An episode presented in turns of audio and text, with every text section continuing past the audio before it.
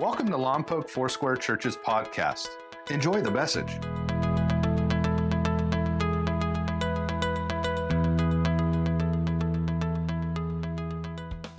Well, as we start, allow me to pray. Dear God, help us to realize that much of our transformation is our responsibility. How we think, how we speak, how we live, how we love. Give us courage to own our responsibility and be willing to change. Work in us, God. Convict us, correct us, challenge us, for we want to be more like your son, Jesus. And help us to follow, to listen, and to obey. In Jesus' name, amen. Amen. Well, our verse for this series has been Romans 12, verse 2. And it tells us to not conform to the pattern of this world, but be transformed by the renewing of our minds. You see, God wants us to be nonconformist, to be transformed. You'll either be conformed or you'll be transformed. And Jesus extended, as we saw last week, an invitation to follow. I mean, to every person imaginable rich people, poor people, religious people, irreligious people, spiritual, non spiritual, people whose lives were messed up, and peoples whose lives were so messed up they didn't even realize how, how bad off they were. Now, Jesus did not simply say, Believe in me, though we do that for our salvation. But it's not believe and then you're done. It's believe and follow. And in your following, obey. But even if you don't yet believe, catch this, begin to follow him. You know, as he called the tax collectors and the fishermen, they did not yet believe. They weren't even fully aware who Jesus was, but he called them to follow him. And Jesus didn't give them a rule book, but he made it clear just follow me. Listen to my words. Watch me minister. Watch me love and follow me. Go and do likewise and be transformed. And to be transformed, we need to be fully devoted followers of Christ.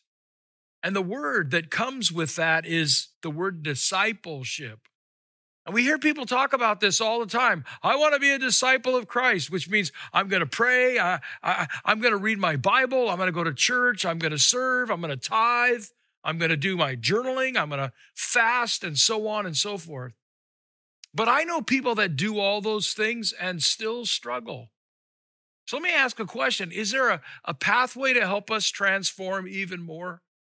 When Paul the Apostle tells us to be transformed by the renewing of our mind, it is this phrase that he's after self mastery. Now, self mastery can sound a little zen or ethereal, or maybe it's something from a cultic view. But listen to what Paul says in Romans 12, verse 3, the next verse. For by grace given me, I say to every one of you, do not think of yourself more highly than you ought, but rather think of yourself with sober judgment in accordance with the faith God has distributed to each of you. What did he say? Think of yourself with sober judgment. You know, that word soberly or, or clearly is the word self mastery in the New King James Version. It is a self government or self control. It's the foundation of a strong, godly, transformed life. Someone that's producing the fruit of the Spirit in their life. To be self controlled. Actually, it's one of the fruits itself.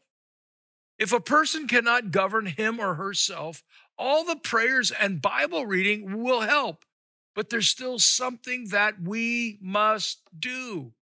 Now, the biblical writers use this word in various ways to behave in a orderly manner, to be sober, to be serious, to be sane, to be sound minded, to be discreet, self disciplined, prudent, and moderate. All these words are in the New Testament. You know, we spent the last two weeks talking about setting our goals and, and making our lives something that God would be proud of as we write down the goals of our life, the purpose of our lives. And in order to do so, we have to be right minded, sound minded. And there's a mastery of our feelings and our emotions that allows us to make sound goals that God would have for us to make. I've been asking you to write down a goal each week as we go through this series. So you should have two down and one more this week. Just write down a goal you believe God wants you to have. And one of the ways you can do that is to listen to the words of 1 Peter 4 7, where Peter says, The end of all things is near. Therefore, be alert and be sober minded or of a sober mind so that you may be able to pray. Well, what's he saying? Keep your mind focused. Why? Because it's hard to focus on spiritual things like prayer when you're easily distracted or unable to focus on the value of prayer itself or time with being still and knowing that He's God. A person who has self mastery is even handed and his passions are under control. He or she makes proper use of, of their drive and their desires, and the manner of life is not of extreme, but of moderation. A person reflecting this quality will be making steady progress in growing into a perfectly balanced character of Jesus Christ. Now, that's a lot, but don't worry, we're going to unpack it the rest of this message today and in the coming weeks. You see, we were taught if we give our lives to Jesus, he becomes our master. And yes, yes, yes, that, that's true. But so many places in scripture, we're commanded in our own spiritual journey what to do, how to be, how to think, how to rise up, how to take every vain and, and, and simple imagination captive. Listen to the words of the apostle Paul, 2 Corinthians 10, 5. We demolish Notice that we demolish arguments and every pretension that sets itself up against the knowledge of God. And we take captive every thought to make it obedient to Christ. Now, I could say, Lord, would you take those thoughts captive? And he's going to say, wait, wait, wait, wait, wait, wait. You take them captive. I'll be right here to help you. You see, some people are drawn to the smallest percentage of people in our country or even our community who post something or say something negative. And I got to tell you something get, get ready. It's a trick. What's the trick? They want to get you involved deeply in what they're saying, and it's a small percentage of people. I found out from a pastor friend of mine that there were a couple people that were posting things negative about his church. And the names of those accounts weren't even legitimate. They were fake accounts where some person who owned all those fake accounts was saying things in different ways. And people in his church were coming to him. Did you hear that? Did you see that? And finally, they tracked it down to somebody who doesn't even live near them, who was just finding churches and saying bad things about them. And people were saying this Did you hear? Do you know? See, let me give you something that's powerful in that regard. What other people say about you is none of your business. Yay! But whatever Jesus says about you is all of your business. I love it. I'm going to say it again. What other people say about you, none of your business. Let them say it. But whatever Jesus says about you, oh, take it to heart because that's all of your business. It is our call to be serious about the arguments, the pretense, and we need to take those thoughts captive. Now, for athletes, musicians, artists, engineers, people that excel, there's a sense of, of focus and purpose at a whole other level. I heard a story about a young lady who was severely autistic. She had excessive compulsive disorder, ADD, I mean, real deficits in her life. And somehow she was given a, a cello and she loved the sound of that cello and she began to practice some seven to eight hours a day. And the focus on her playing the cello intensified. She became a world class cellist. It was her mastery over all that ailed her or over all that was classed as a deficit.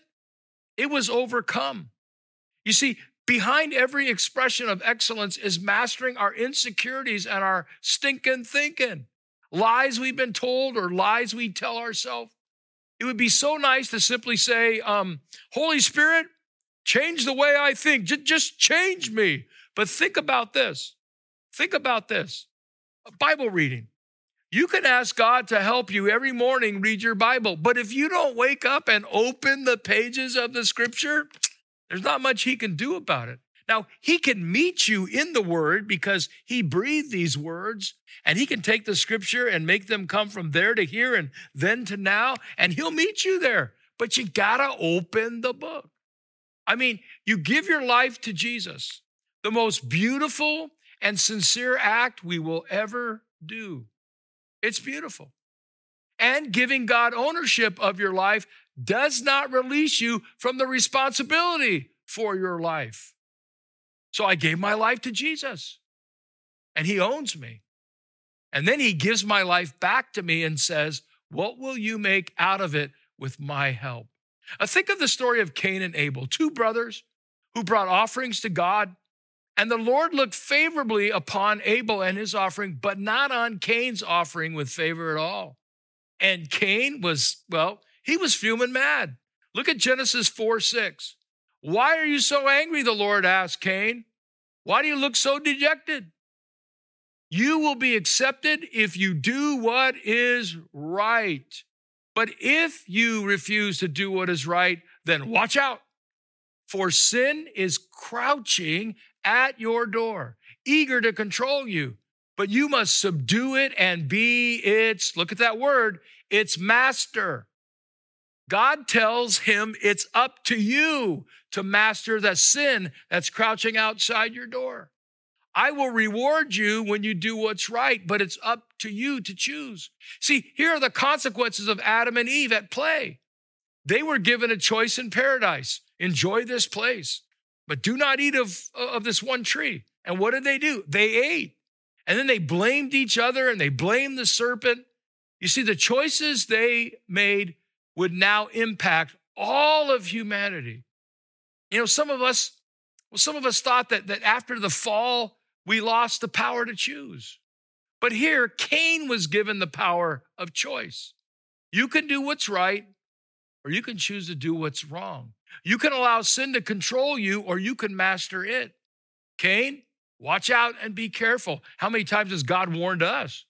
But you must take control, he says, and master it. You see, the idea of self mastery is not some wild idea, but in this story, it's God's idea. We make choices that impact every choice that we will make going forward.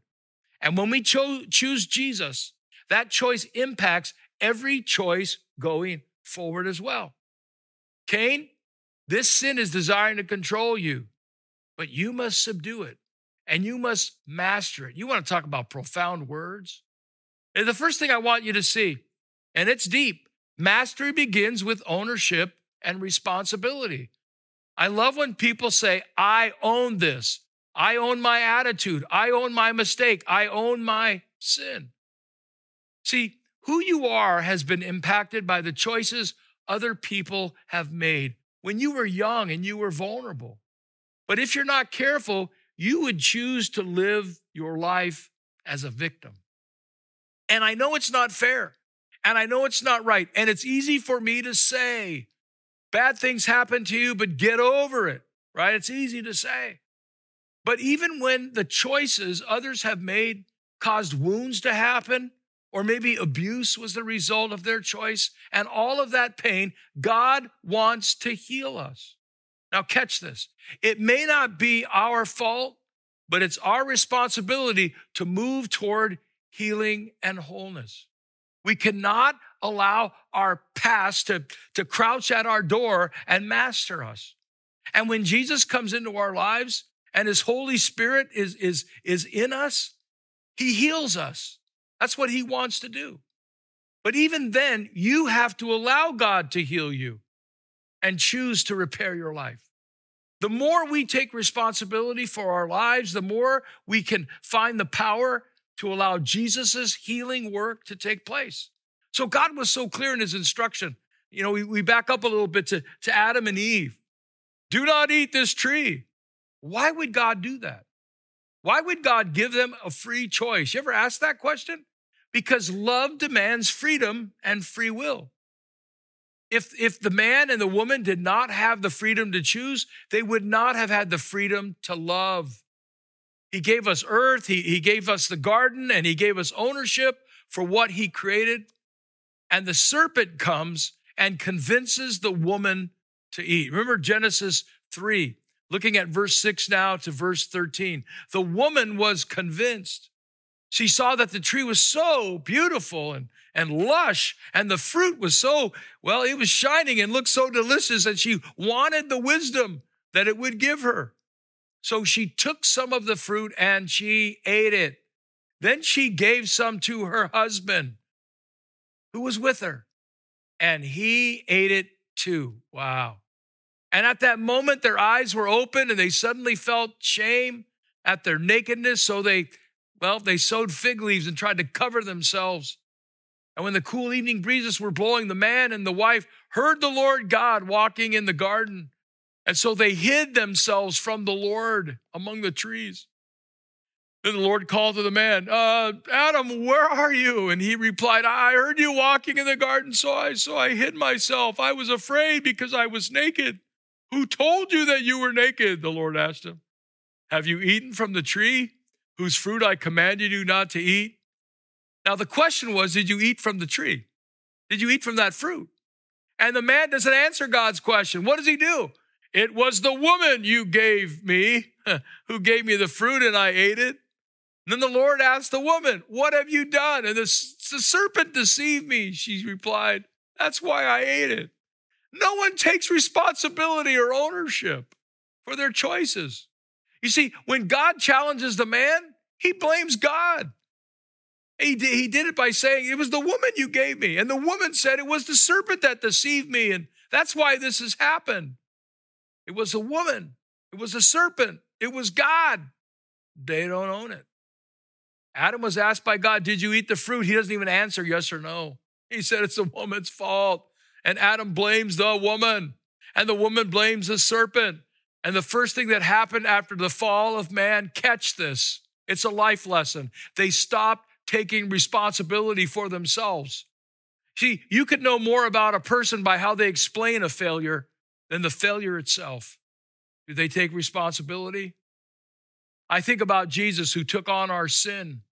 He made himself responsible for sins that he never committed. So here's a challenging question. Get ready. Who do you blame for your life? Who do you blame for your life? Sometimes there are people to blame, and they deserve the blame, but that blame will not heal you. And as long as you blame someone else for your life, you are giving up responsibility for your life to be transformed. The second thing is taking ownership for your life allows you to take hold of the power to change your life right now. You see, nothing will transform us more powerfully than how we respond to our circumstances right now in this moment. And how we respond to what has and is happening to us is what we have complete control over. We can't control what other people have done, but we can control how we respond to what people have done and are doing now. We take ownership of our life and then we find our power in Jesus to change that life. Now, there's differences between choices and, and outcomes. And no doubt this has happened to you. Will you ask God to, can you change the outcome? Know, I recall one night driving home from some Foursquare meetings in LA. It was late, it was dark, and I was tired. I drove down that morning early was in meetings all day, and I'm driving back, and I am tired. And I was about to stop in Goleta and get gas. And as I got off the freeway, for some reason, the gas station lines were really, really long. And I thought, well, I'm not going to wait and put gas in my car. And so I put down my right foot, hit the gas, and got on the 101 and just started going to Lompoc. And as I was driving northbound on the 101. You know the, the road. The wind was blowing, my car was swaying from side to side, and my gas light came on, reminding me that, well, I made a bad choice. And I prayed, Lord, please get me to Lompoc. Please get me to Lompoc. And I thought I heard a little whisper. It could have been God with some deep wisdom. You should have gotten gas. You know, we could pray all day long for God to help us dodge a consequence, but we need to pray really hard about our choices and master them. You see, the real evidence of a spiritual person, someone who's spiritually mature, is to stop involving God in the outcomes, but in our choices. To stop praying, God, get me out of this mess, which God will hear and oftentimes does, but to start praying, God, would you help me now as I make this choice? What if Adam would have said, God, God, where are you? The woman is asking me to eat the fruit you told us not to eat. I need your help, God. Or what if the woman would have said, God, where are you? This serpent here is trying to change the very words you spoke to me. And I want your words more than I want to hear from him. Please, God, come and help me. But Adam nor Eve invited God into the choice. Listen, we need to invite God into our choices. We need to invite God into our pain and our hurt. We need to stop blaming other people because it's not healthy and it's a waste of our time and energy. So, how about this? How much ownership do you have over your life right now? In what areas do you need to take ownership right now? Your health, your finances, your career, your time and how you serve, your personal ministry, your marriage, your parenting, your grandparenting. There's healing that comes when we stop blaming and we stop holding grudges. When we forgive others, we're releasing their power over us. And we're making room for the power of the greatest forgiver of all, Jesus Christ Himself. You're giving Jesus a place that allows healing to come. You see, the power of self mastery is then realizing as you look at the essence of who you are that you need God more than anyone or anything else. And the more you look at yourself and inside yourself, you know that you're inadequate, so you need God where you say, Jesus, I'm giving you all of me. I surrender my hopes and my dreams and my life to you. And if you're listening to me right now and you know that you can choose to be responsible for your eternity because Jesus gave you that choice to believe in him, the one who died, the one who rose again, the one who desires to live inside of you. And you say, Jesus, I give you my life. I choose you and all that you have for me.